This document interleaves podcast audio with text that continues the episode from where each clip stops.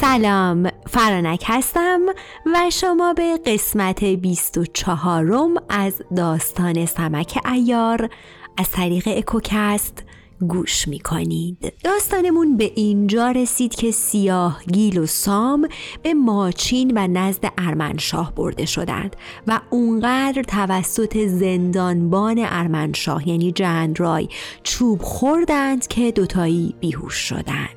بریم ادامه داستان رو بشنویم.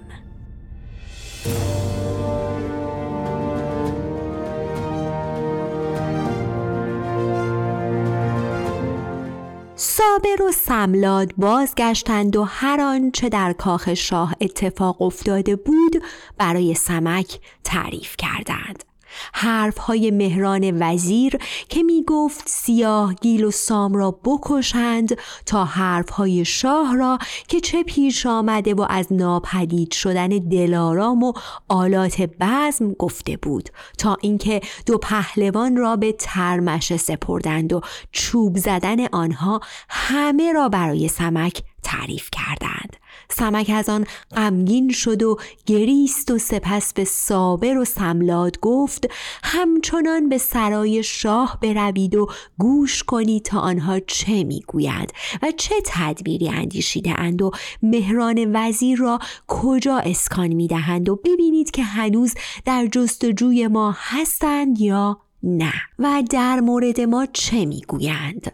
صابر و سملاد دوباره به سرای شاه آمدند و به بارگاه رفتند و همه چیز را زیر نظر گرفتند، تا اینکه مهران وزیر گفت ای شاه، امر کن تا مراقب دروازه های شهر باشند و پاسبانان را بگو که شب در شهر به نگهبانی مشغول باشند و هر کس را که گرفتند گردن بزنند. به راهداران امر کن تا سر راه ها را بگیرند، چرا که سمک در این شهر است و هر چه میخواهد میکند. من از ترس اون نمیتوانم شراب بخورم که مبادا خواب مرا فراگیرد و در هیچ خانه‌ای به جز خانه شاه فرود نمی آیم، چرا که هر چقدر هم پاسبان و قراول برایم بگمارند باز هم احساس امنیت نمی کنم. زیرا اگر سمک همان باشد که من دیدم از هزار پاسبان و قراول هم نمی ترسد. امر کن تا نگهبانان را زیادتر کنند و همه بیدار و هوشیار باشند. ارمنشاه گفت آسوده باش که سمک اینقدر که تو میگویی نیست. پس امر کرد تا او را به همراه زن و دخترش در اتاقی از اتاقهای کاخ اسکان دادند.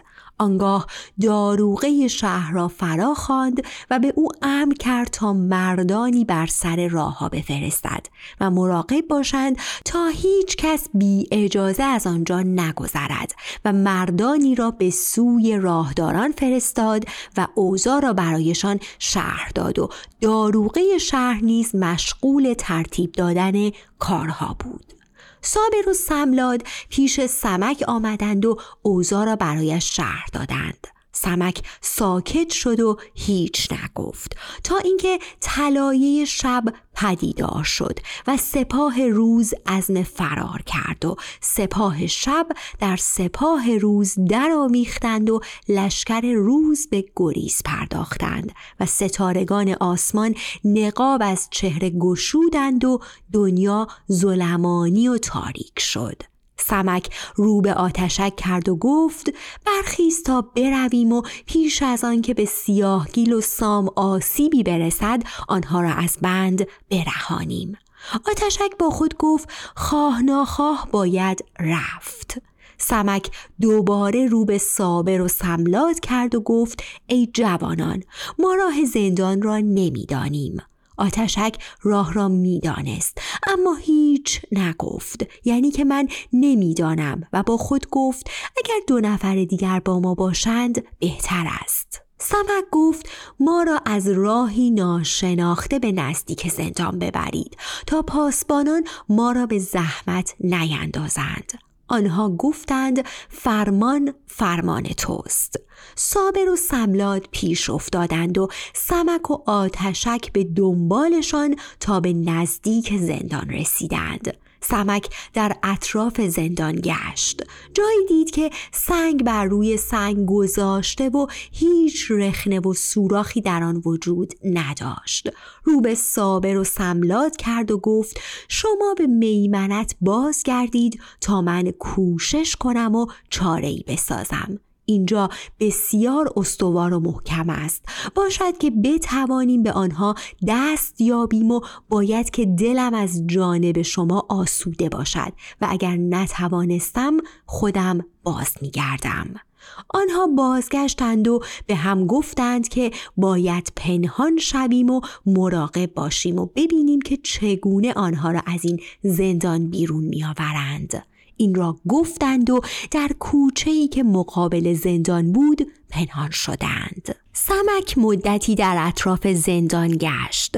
هیچ راهی به داخلش پیدا نکرد و فرو ماند. آنگاه نگاه کرد و در نزدیکی زندان گرمابه‌ای ویران یافت. این گرمابه به اندازه پرتاب یک تیر با زندان فاصله داشت. سمک و آتشک به داخل گرمابه رفتند. سمک همه جا را وارسی کرد تا اینکه چاه گرمابه را دید.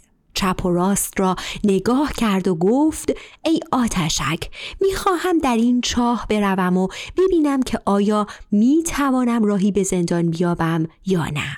آتشک گفت ای پهلوان، من در چاه می روم تا ببینم که در این چاه آب هست یا نه. پس آنگاه اگر می خواهی تو در چاه برو. سمک گفت بمان تا خودم نگاه کنم. سمک سنگ بزرگی برداشت و در چاه انداخت و گوش کرد. صدای آشفته‌ای به گوش سمک رسید. سمک گفت ای آتشک، به خداوند جهان آفرین سوگند که این چاه را پوشانده اند. آنگاه یک سر کمند را به دست آتشک داد و خود دست به کمند زد و در چاه فرو رفت. وقتی به پایین چاه رسید همه جا را وارسی کرد. چاه بسیار فراخ و خشک بود. پایش را بر روی زمین گذاشت. کف چاه معلق بود. سمک خنجر کشید و آن را شکافت. سوراخی پدید آمد. سمک سوراخ را گشاد کرد. باد خنکی به او خورد. دستش را دراز کرد تا ببیند آبی هست یا نه و چقدر به آنجا فاصله دارد. دید آبی از یک طرف می آید و در طرف دیگر فرو می رود. وقتی خوب نگاه کرد دانست که آب از طرف زندان می آید. سمک فریاد کرد و گفت ای آتشک، بمان تا من بازگردم که راهی یافته‌ام و باید ببینم که چگونه است. سمک پایش را در آب گذاشت و به سوی بالا به راه افتاد و به اندازه درازی نیزه‌ای پیش رفت. دید که آب از سوراخی بیرون می آید. به بالا نگاه کرد و سر چاهی را دید. با خود گفت باید ببینم که این سر چاه به کجا می رسد. باشد که بتوانم کاری کنم. پس به بالای چاه رفت و دید که در میان زندان است. شاد شد. شکر خدا را به جا آورد که کار را این چنین برایش ساده کرده بود. صدای ناله کسی را شنید که می گفت آبی به من بدهید. سمک شنید که او آب می خواهد. پس خود را به او رساند و چون نیک نگاه کرد سیاه گیل را دید که او را بسته اند و خون بسیاری از او رفته است. سمک سرش را در آغوش گرفت. او همچنان آب می خواست. سمک برخاست و اطراف را گشت. سپایه‌ای را دید که آفتابه‌ای از آن آویزان بود. آفتابه را برداشت و به بالین سیاه گیل آمد و آب را در گلویش ریخت. سیاه گیل نیرو گرفت و گفت ای جوان مرد، تو کیستی؟ سمک گفت ای پهلوان، من خدمتکار تو سمک هستم. سیاه گیل وقتی نام سمک را شنید شاد شد و گفت ای پهلوان، چگونه به اینجا آمدی؟ سمک عیار گفت خداوند راه را نشانم داده است. آیا میدانی که زندانبان کجاست؟ سیاه گیل گفت خانه‌ای در اینجا دیدم. اگر باشد در آن خانه است. من از چوب بسیاری که خوردم بیهوش شده افتادم. سمک برخاست و اطراف زندان را گشت. اتاق جندرای را دید و خود او را که در خواب خوش فرو رفته بود.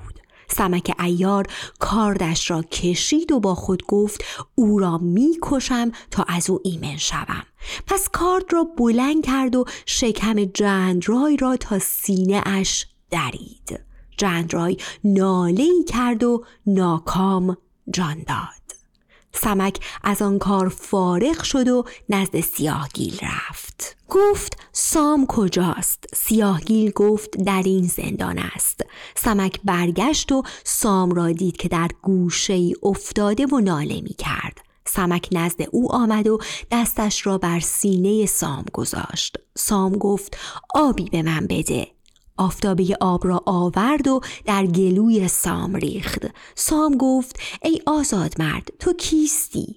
گفت من سمک عیارم. سام وقتی نام سمک را شنید شاد شد و گفت ای پهلوان، همانطور که تو به فریاد ما رسیدی یزدان به فریاد تو برسد. چگونه به اینجا آمدی و با آن سیاه که ما را چوب زد چه کردی؟ سمک گفت ای پهلوان، خدا راه را به من نشان داد و من آمدم و سیاه را کشتم. سام گفت آفرین بر تو باد.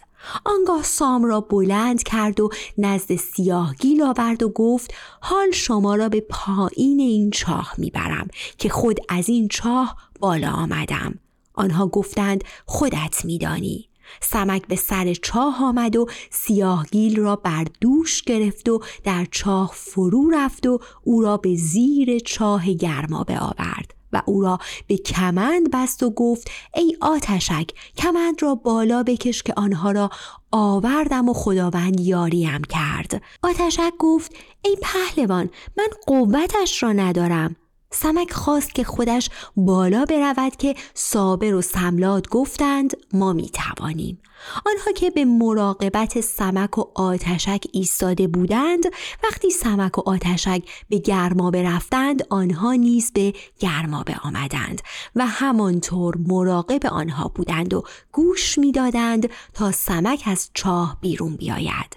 پس وقتی که آتشک گفت من زورش را ندارم آنها بیرون آمدند و گفتند ما می توانیم، ما در خدمتت هستیم.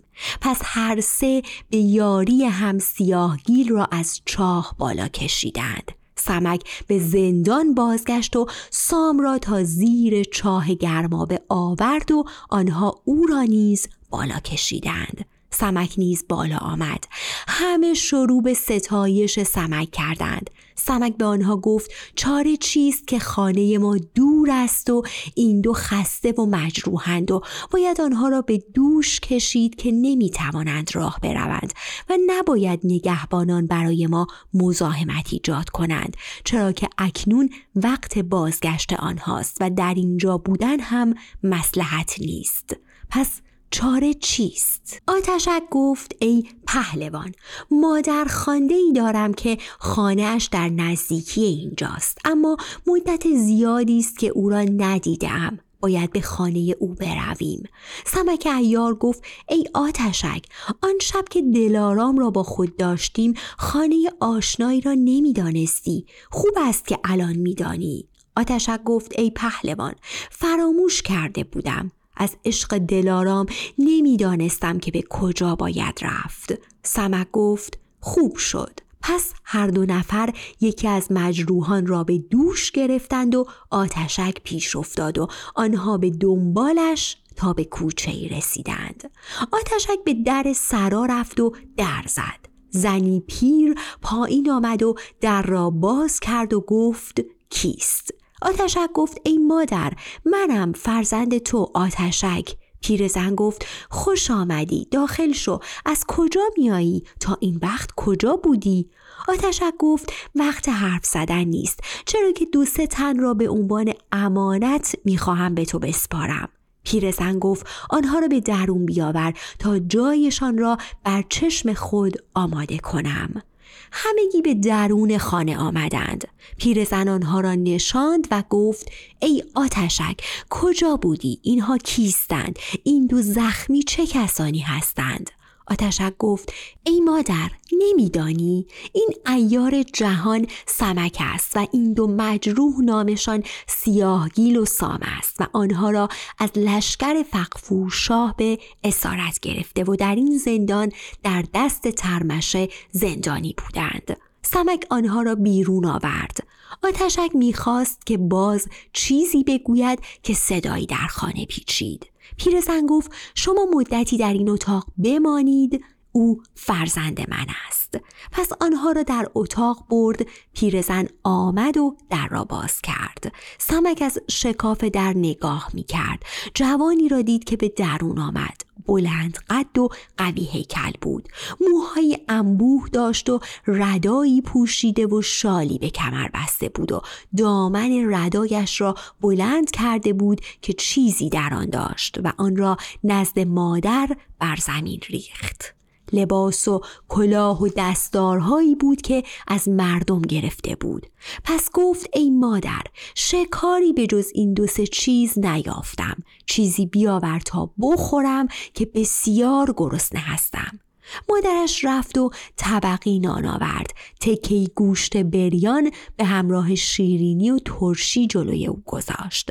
سمک همچنان نگاه می کرد تا آن جوان دست به سوی نان دراز کرد و بسیار خوب غذا می خورد. سمک با خود گفت این جوان بسیار چالاک است، شب روی می کند و از ماست.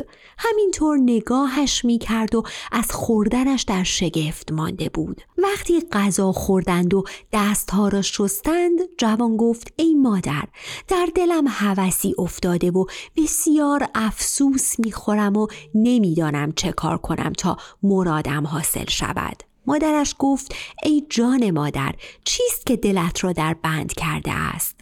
گفت ای مادر، میگویند که عیار پیشه‌ای به نام سمک به این سرزمین آمده است. من در جستجوی او هستم تا او را بیابم و کمر به خدمتش بندم، چرا که خدمت چنین مردی را کردن واجب است. مدتی است که در شهر میگردم تا شاید محلش را بیابم، ولی جایگاه او را نمیدانم. درمانده شدم و نمیدانم در کجا او را بجویم.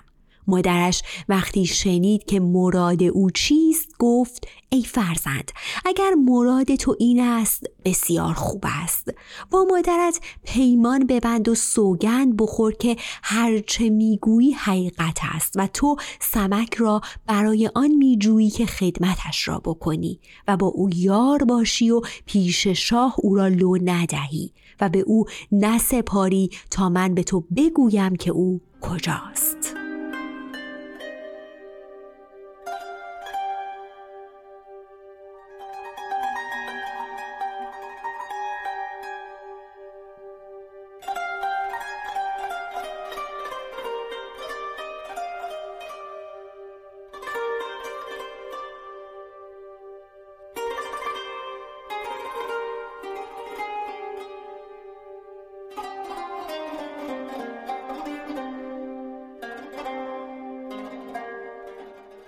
جوان گفت ای مادر، نام من سرخ ورد است.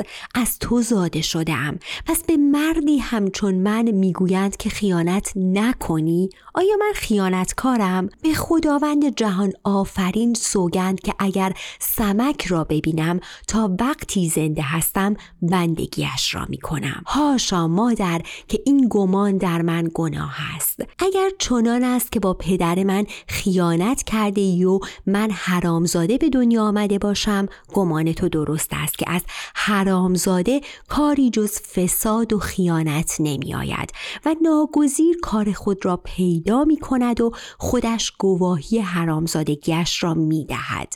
وگرنه اگر حلال زاده هم، بدان که از حلال زاده کار بد سر نمی زند و خیانت نمی کند. وقتی مادرش چنین شنید شاد شد. سر فرزندش را در آغوش گرفت. سمک از گفتگوی آنها در شگفت مانده بود. با خود گفت جوان عاقلی است. مادرش گفت ای فرزند، سوگند بخور تا دلم احساس امنیت کند. جوان گفت به یزدان دادار سوگند میخورم که من سرخ ورد با سمک و دوستداران او خیانت نکرده و به خیانت نیز فکر نکنم و نه به آن راضی باشم و نه امر به آن کنم. با آنها یار باشم و اگر کاری پیش آمد جانم را بر سر آن کار بگذارم و او و کسان او را به دشمن نسپارم. وقتی سرخ ورد چنین سوگند خورد، مادرش برخاست و در اتاق را باز کرد و گفت ای پهلوان. سمک بیرون آمد و سلام کرد. سرخ ورد وقتی سمک را دید برخاست و به پای سمک افتاد و شروع به ستایشش کرد. گفت ای مادر، او در خانه ما بود و تو نگفتی تا من هر چه دلم میخواست گفتم. او چگونه به سرای ما آمد؟ مادرش گفت ای جوان مرد، ای جان مادر، ماجرا را از خودش بپرس که ساعتی بیش نیست که به اینجا آمده. سمک عیار گفت ای جوان مرد عالم، حال موقع حرف زدن نیست که دل ما برای این مجروحان در بند است. سرخ ورد گفت چه کسی با تو است؟ گفت آتشک و صابر و سملاد فرزندان خمار و دیگر سیاه گیل و سام پهلوان از لشکر خورشید شاه و فغفور.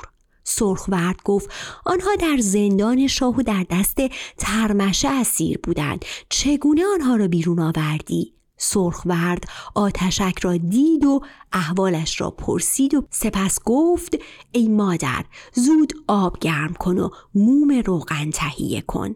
مادرش آب گرم کرد و موم روغن آماده کرد. سمک نیز ماجرای خود را با سرخ ورد گفت. سمک و دیگران از فرق سر تا نوک پای سیاه گیل و سام را شستند و در هفت بند بدنشان موم روغن مالیدند. آنگاه سرخ ورد داروی زخم را آورد و بر زخم‌های آنها گذاشت و آنها را خوابانید. سرخ ورد در دم شراب آورد و مجلس بزم آراستند و به نوشیدن شراب مشغول شدند تا اینکه دنیا لباس سیاهش را از تن بیرون کرد و لباس زربفت پوشید و تمام دنیا نورانی شد. سمک به صابر و سملاد گفت به کاخ شاه بروید و نگاه کنید و به گوش باشید تا آنها چه میگویند. صابر و سملاد به در کاخ شاه آمدند. مراقب بودند که ناگهان ترمشه فریاد کنان نزد شاه آمد و گفت ای شاه، سیاه گیل و سام را بردند. ارمنشاه از جایش بلند شد و گفت چه میگویی؟ در زندان را شکستند یا نقب زدند؟ ترمشه گفت ای شاه، جندرای سیاه را کشته اند. هیچ نقب و سوراخی دیده نمی شود و در زندان نیز همچنان بسته است. نمیدانم که چگونه بوده. ارمنشاه گفت آخر چگونه آنها را بردند؟ از آسمان فرود آمدند یا از زیر زمین آمدند؟ هیچ کس باور نمی کند. شاید جنیان آنها را برده اند وگرنه آدمی در یک لحظه نمی تواند این کار را بکند. ترمشه گفت ای شاه، نمیدانم. از زندان ناپدید شده و جندرای سیاه را کشته اند.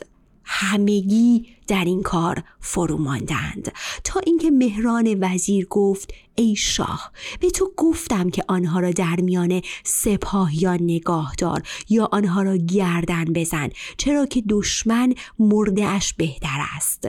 سمک همان مردی است که در سرزمین چین در میان آن همه مردم فرزند من قابض را کشت و آمد و ریش مرا گرفت که مرا نیز بکشد، که شیرفکن دستش را گرفت و بیشتر اینکه شیرفکن را در میان ده هزار سوار سلاح پوش کشت و هیچ ترسی به خود راه نداد. اگر شیرفکن زنده بود کار به اینجا نمی رسید. ای شاه تو در این کار غفلت کردی و من اگر از کارهای سمک بگویم وقت از دست می رود. باید خودم بروم و این زندان را ببینم. مهران وزیر به همراه گروهی از خواص شاه آمدند و زندان را وارسی کردند و گفتند ای شاه هیچ نشانه ای ندیدیم. مهران وزیر گفت ای شاه چون این کاری با فکر و اندیشه میسر است. من فکر کردم و گمان می کنم که این کار زیر سر ترمشه است. باید آنها را از او خواست. امر کن تا او را فراخوانند. صابر و سملاد که بر تمام اوضاع واقف شدند بازگشته و نزد سمک آمده و اوضاع را برایش شرح دادند. سمک به سرخ ورد گفت من به بارگاه و به کاخ شاه می روم. سرخ ورد گفت حال مهران وزیر در آنجا حضور دارد و تو را می شناسد. نکند که به تو آسیبی برسد که ما طاقتش را نداریم. سمک عیار گفت ای پهلوان ترس به خود راه مده که هر کس می‌خواهد کاری کند و از گره و گشودنش آگاه است کار برایش درست در می آید. آنگاه مادر سرخ ورد را فرا خواند و از او دارویی خواست. پیرزن آن دارو را برایش آورد. سمک دست در کمربند خود کرد. چیزی از آن بیرون آورد و به همراه دارو آنقدر مالید تا حل شد. آنگاه آن را در آب ریخت و با آن آب صورتش را شست. رنگ رخسار سمک برگشت. همگی او را ستودند و گفتند ای پهلوان به ما نیز بیاموز. سمک گفت وقت نیست. آنگاه موهای خود را باز کرد و قسمتی از آن را روی صورتش انداخت. چوبی در دست گرفت و از خانه بیرون رفت و در میان مردم گم شد. سرخ ورد به همراه صابر و سملاد به دنبال او می آمدند تا ببینند که سمک چه می کند. همه در بارگاه حاضر شده بودند که ترمشه را نزد ارمنشاه آوردند. شاه گفت ای ناکس بگو که چگونه این کار را کردند وگرنه امر می کنم که تو را گردن بزنند. ترمشه گفت ای شاه از این کار اطلاعی ندارم. من در سرا خوابیده بودم و جندرای در زندان بود. او را کشته اند. من چه بگویم؟ ماجرا را از کجا بدانم؟ شاه امر کرد تا او را چوب بزنند. جلادان به هم نگاه می کردند. این به آن می گفت تو او را چوب بزن و آن به این می گفت. هر کدام فکر می کردند که امروز پادشاه بر او خشم گرفته و اگر او را چوب بزنیم فردا که شاه بر ما خشم بگیرد ما را به او می سپارد و او ما را با ضربات چوب خواهد کشت. بهتر آن است که مراعاتش را بکنیم. جلادان همانطور ایستاده بودند تا اینکه شاه بر سر آنها فریاد زد که برای چه ایستاده اید؟ جلادی پیش آمد و او را بست و شروع به چوب زدنش کرد اما مراعاتش را می کرد. سمک نیز حضور داشت و فهمید که جلاد ملاحظه می کند. پس گفت ای شاه جلاد در چوب زدنش ملاحظه می کند. اجازه بده که بنده او را چوب بزنم تا بگوید که ماجرا از چه قرار بوده. ارمنشاه گفت بزن. سمک چوب را به دست گرفت و آستینش را بر مچ دست پیچید و چوب را گرداند و یک ضربه چنان بر بدن ترمشه فرود آورد که پنج شش جای بدن او ترکید و خون از آن جاری شد. فریاد از نهاد ترمشه برآمد. سمک عیار چوب دیگری محکمتر از چوب اول بر او زد. وقتی به پنجمین ضربه رسید گفت دست نگهدار تا راستش را بگویم. سمک با خود گفت میخواهد از ضربه چوب برهد وگرنه چه میداند؟ سمک ترمشه را نشاند. گفتند بگو تا چگونه اتفاق افتاده است؟ ترمشه گفت وقتی از کاخ شاه بیرون می رفتم به پشت بازار رسیدم. دو برادر قصاب هستند که دیشب به در خانه من آمدند و چهارصد دینار زر به من دادند و گفتند سیاه گیل و سام را به ما بده. ارمنشاه گفت چرا جندرای سیاه را کشتی؟ گفت آنها گفتند که این راز نباید آشکار شود. وقتی او را بکشیم میگویند کس دیگری این کار را کرده و گمانشان به ما نمی رود. پس جندرای سیاه را کشتند و سیاه گیل و سام را بردند. سمک با خود گفت این ناجوانمرد خونسا دو جوان را به دست جلاد داد.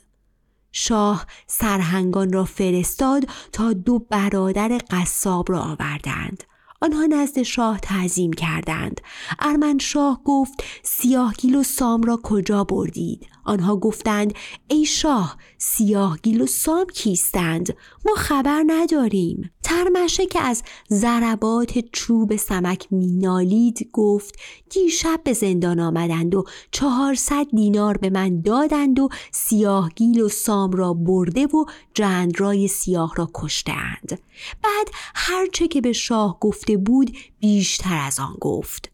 برادران قصاب سوگندها خوردند که به خداوند جهان آفرین سوگند که ما نه از سیاه گیل و نه از سام و نه از جندرای سیاه و نه حتی از این ماجرا خبر نداریم. هرگز با ترمشه سخنی نه خوب و نه بد نگفتیم. ما را با زندان و زندانیان شاه چه کار است؟ مهران وزیر گفت بروید و خانه آنها را بگردید. سرهنگان به خانه آنها رفتند. تمام خانه را زیر و رو کردند و داخل و بیرونش را جستجو کردند و هیچ نشانی از آنها نیافتند. نزد شاه آمدند و گفتند که هیچ چیز ندیدیم. شاه گفت ای ترمشه، آیا سیاه گیل و سام را دادی تا چوب زدند؟ گفت بله ای شاه، آنها مجروحند و نمی توانند بروند. مهران وزیر گفت ای شاه، باید ترمشه را در بند کرد. آنگاه مهران به معتمدی گفت این دو برادر قصاب را پیش من بیاورید تا از آنها بپرسم.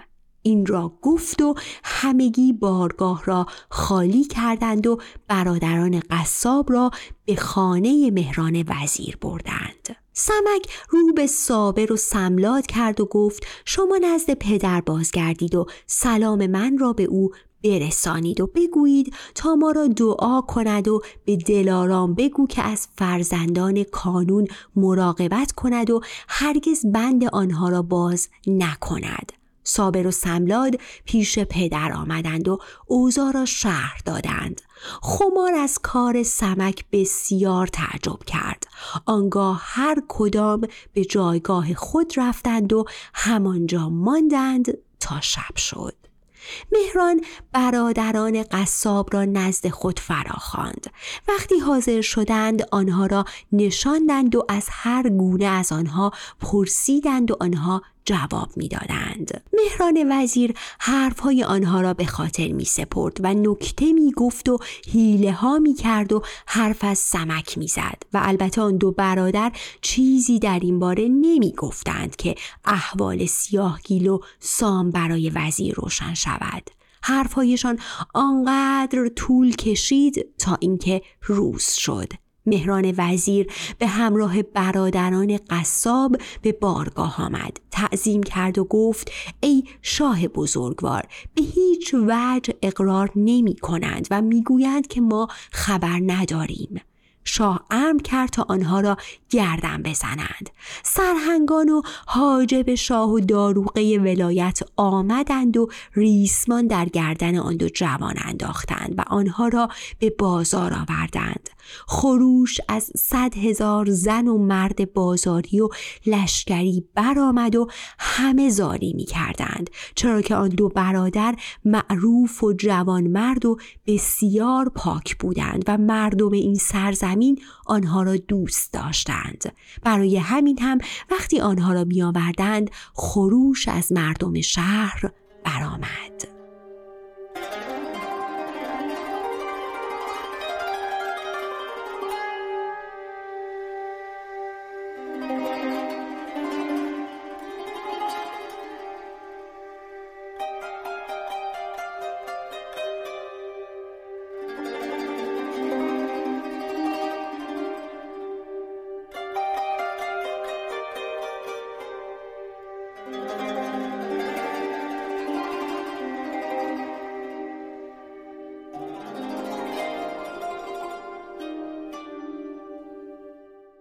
از قضا شحنه نیز با آنها خوب بود. شحنه همون داروغه.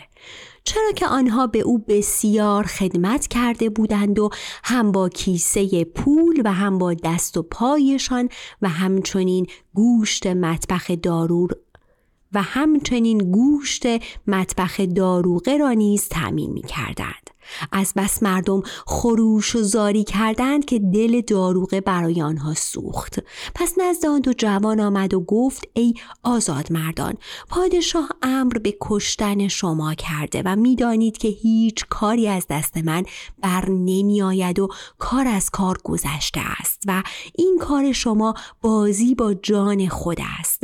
وقتی جانتان بر باد رفت دیگر چه سودی دارد؟ هیچ کاری بهتر از این نیست که تمام ماجرا را به راستی بگویید که چگونه بوده تا من نزد شاه شما را شفاعت کنم. باشد که شما رهایی بیابید. آنها گفتند: ای امیر و پادشاه، در تمام ماچین ما را می شناسند و تو نیز به خوبی می دانی که تا ما بوده ایم همیشه در نام نیک زندگی کردیم.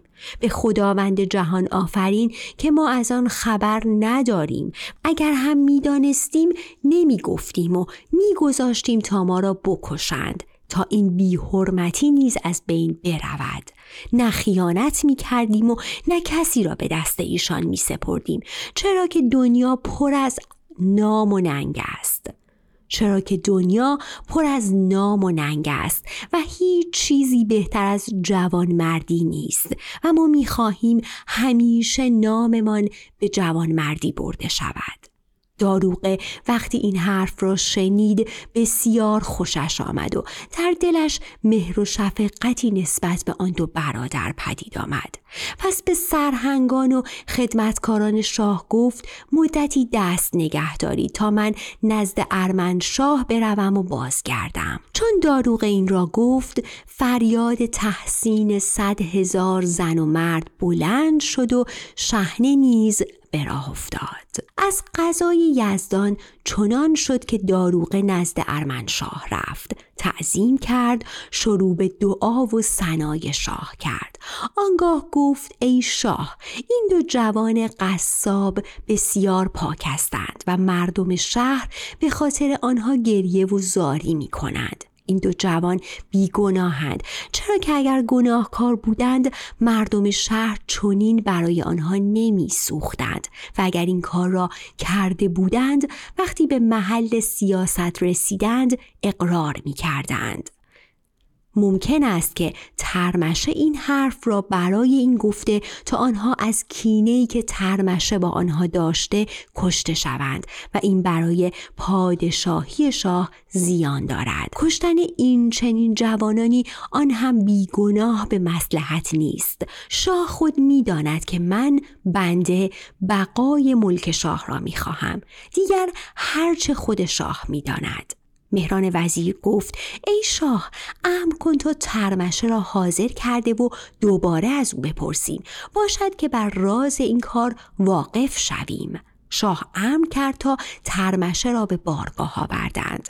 ترمشه جلوی تخت شاه تعظیم کرد. مهران وزیر گفت: ای ترمشه، راز این کار برملا نمی شود. شاه امر کرده تا آن دو جوان قصاب بیگناه را گردن بزنند و ما می دانیم و خودت نیز می دانی که آنها بیگناه هستند. حال خون آنها را بر گردن مگیر و بترس که گناهان تو بسیار است و هرچه بیشتر گناه کنی کار تو بهتر نمی شود. چون این مکن و بر خود ببخشا که کسی دل به حال تو نمی سوزاند. باشد که به جهت راستگویی خداوند تعالی تو را از این گرفتاری خلاصی بدهد. من اینها را برای آن میگویم که میدانم تو از این ماجرا خبر نداری و این کار را سمک عیار کرده است. ترمشه وقتی این حرف را شنید گفت: به یزدان دادار سوگند که این دو جوان بیگناهند و از این ماجرا هیچ خبر ندارند. وقتی شاه چنین شنید گفت ای فرومایه، آیا همینقدر بس نبود که دو پهلوان در بند تو بودند و تو آنها را از دست دادی و نتوانستی زندان را نگاه داری تا مردی آمد و زندان مرا شکست و حیثیت ما را به باد داد و اکنون نیز بر این دو جوان دروغ بستی و این چنین گفتی تا جایی که نزدیک بود من آن دو جوان بیگناه را هلاک کنم و خون هر دو را به گردن بگیرم. ترمشه گفت ای شاه، من طاقت چوب خوردن نداشتم و با این حیله توانستم خود را برهانم. شاه امر کرد تا آن دو جوان قصاب را به بارگاه آوردند. صدای راحت راحت برخاست و مردم شهر فریاد شادی و نشاط برآوردند. داروغه آمد و آنها را از زیر دار به بارگاه شاه آورد. شاه آنها را نواخت و عزیز داشت و به آنها خلعت داد و آنها را فرستاد. وقتی آنها از سرای شاه بیرون آمدند، مردم شهر شادمانی کردند. ترمشه گفت ای شاه، معلوم شده که این کار سمک عیار بوده. من ده تن دارم که بسیار نامآورند و به ضمانت آنها را نزد تو می آورم. شاه گفت چنین کن. ترمشه از نزد ارمنشاه بیرون آمد و سرهنگان نیز با او بودند. ده کد خدای معروف را نزد شاه برد تا او را آزاد کردند. ترمشه بیرون آمد و به طرف زندان به راه افتاد. جندرای سیاه همچنان بر جایش افتاده بود. او را دفن کرد و در تمام زندان شروع به گشتن کرد. هیچ رخنه و سوراخی ندید تا اینکه بر سر چاه رسید. در آن چاه نگاه کرد و گفت ریسمان بیاورید.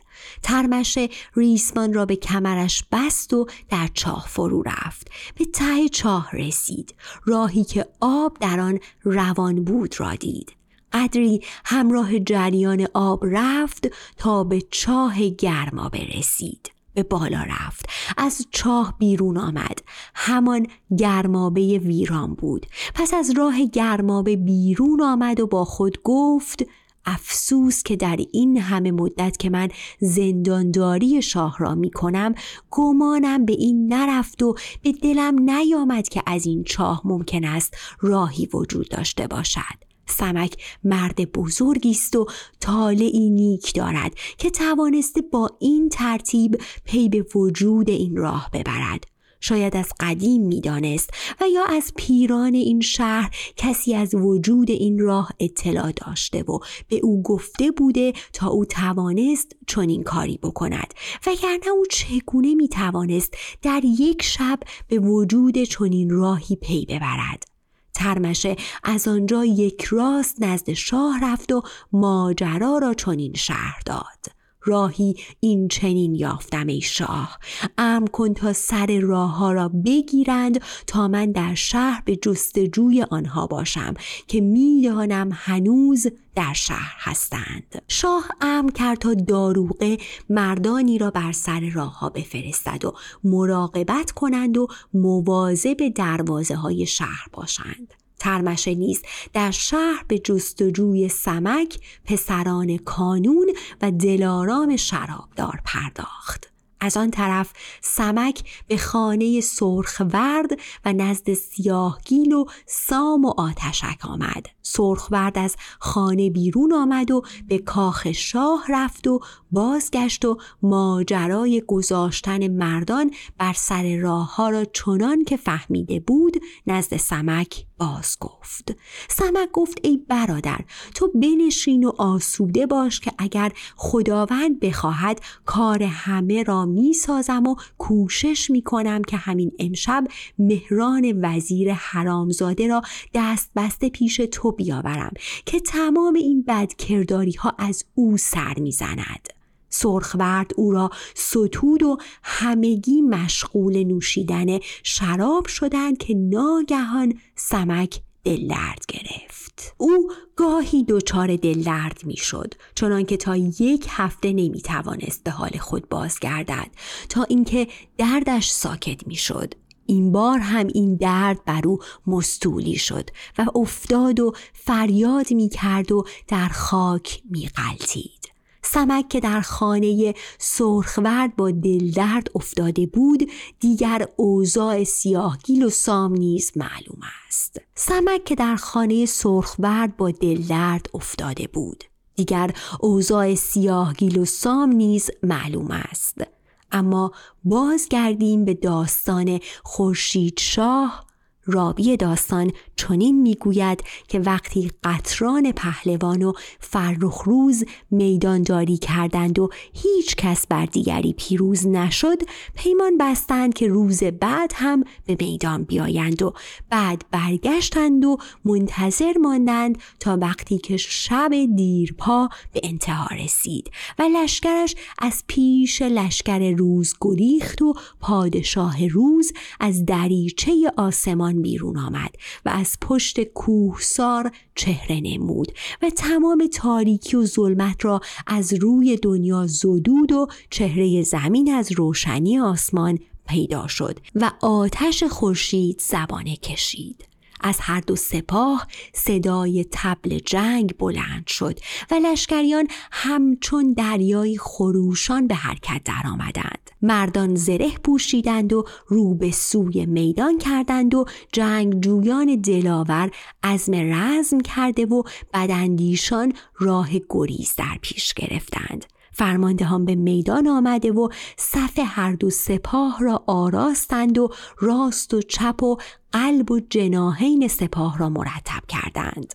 خورشید شاه در قلب سپاه ایستاد و فرخ روز نیز نزد وی بود. سمک راست را به شیرویه پسر شیرفکن داد و سمت چپ را به سمور پهلوان و جناح لشکر را به کرمون و بدنه سپاه را به سنجر پهلوان سپرد. از آن طرف نیز قزل ملک سمت راست را به قطور برادر قطران، سمت چپ را به سمران سپرد. سوارانی که ادعا کرده بودند که جواب قطران را باز داده و او را از بند بیرون می آورند، وقتی آمدند و آنها را آزاد دیدند غمگین شدند. آنها نیز در سمت چپ سپاه و در کنار سمران بودند. قزل ملک جناح لشکر را هم به سیلم سپرد. وقتی هر دو سپاه صف‌آرایی کردند، از قلب سپاه قزل ملک قطران اسبش را به میدان تاخت. در میدان شروع به نعره و رجزخوانی کرد. مدتی جولان داد و بازی کرد و رجز خواند. آنگاه مقابل لشکر خورشید شاه آمد و گفت: ای فرخ روز، چرا از جنگ باز مانده ای؟ هماورد تو به میدان آمده. تو نیز اگر همچنان بر پیمان خود باقی هستی، بیا و خود را بیازمای. فرخ روز وقتی چنین شنید از اسب پیاده شد و زیر و زبر لگام را محکم کرد و وارد میدان شد. نعره زنان نزد قطران آمد و بانگ بر او زد و گفت: این همه لاف و دعوی محال کردن چیست؟ این همه قره شدن به زور و بازو برای چیست؟ هرچه از مردانگی داری بیاور و اینقدر لاف نزن. این را گفتند و نیزه بر نیزه یکدیگر انداختند و با هم بسیار جهد کردند تا جایی که نیزه ها در دستانشان شکست، اما هیچ یک بر دیگری چیره نشد. پس ته نیزه ها را انداختند و دست به شمشیرها برده و آنها را از غلاف بیرون کشیدند. سپرها را بر سر گرفتند. همچنان که آهنگران ماهر به وقت کار آهن بر سندان میکوبند، آنها شمشیر بر سر و فرق همدیگر میزدند تا اینکه از شمشیرها فقط قبضه هایشان ماند و از سپرها چیزی نماند، اما باز هم هیچ کدام بر دیگری پیروز نشد. پس انان اسبها را برگرداندند و مدتی فارغ شده و به استراحت پرداختند. آنگاه دست به کمانهایی که قبضه‌ای از جنس عاج داشتند بردند و تیرهای جانسوز از کمر باز کردند و به میدان آمدند. تیرهای بسیاری به طرف یکدیگر انداختند تا کمانهای آنها نیز شکست و در ترکشهایشان هیچ تیری باقی نماند. اما باز هم بر یکدیگر ظفر نیافتند تا وقتی که آفتاب به وسط آسمان و به اوج گرمایش رسید، طوری که سنگریزه های بیابان داغ شد. از هر دو سو فرماندهان جنگ آمدند و آن دو را از هم جدا کردند. همان وقت تبل آسایش زدند و هر دو پهلوان بازگشته به طرف لشکرگاه خود رفتند و به استراحت پرداختند. در میان هر دو لشکر گفتگو از قطران و فرخ روز بود تا آن وقت که شب شد و هر دو سپاه طلایه های خود را از لشکرگاه بیرون فرستادند.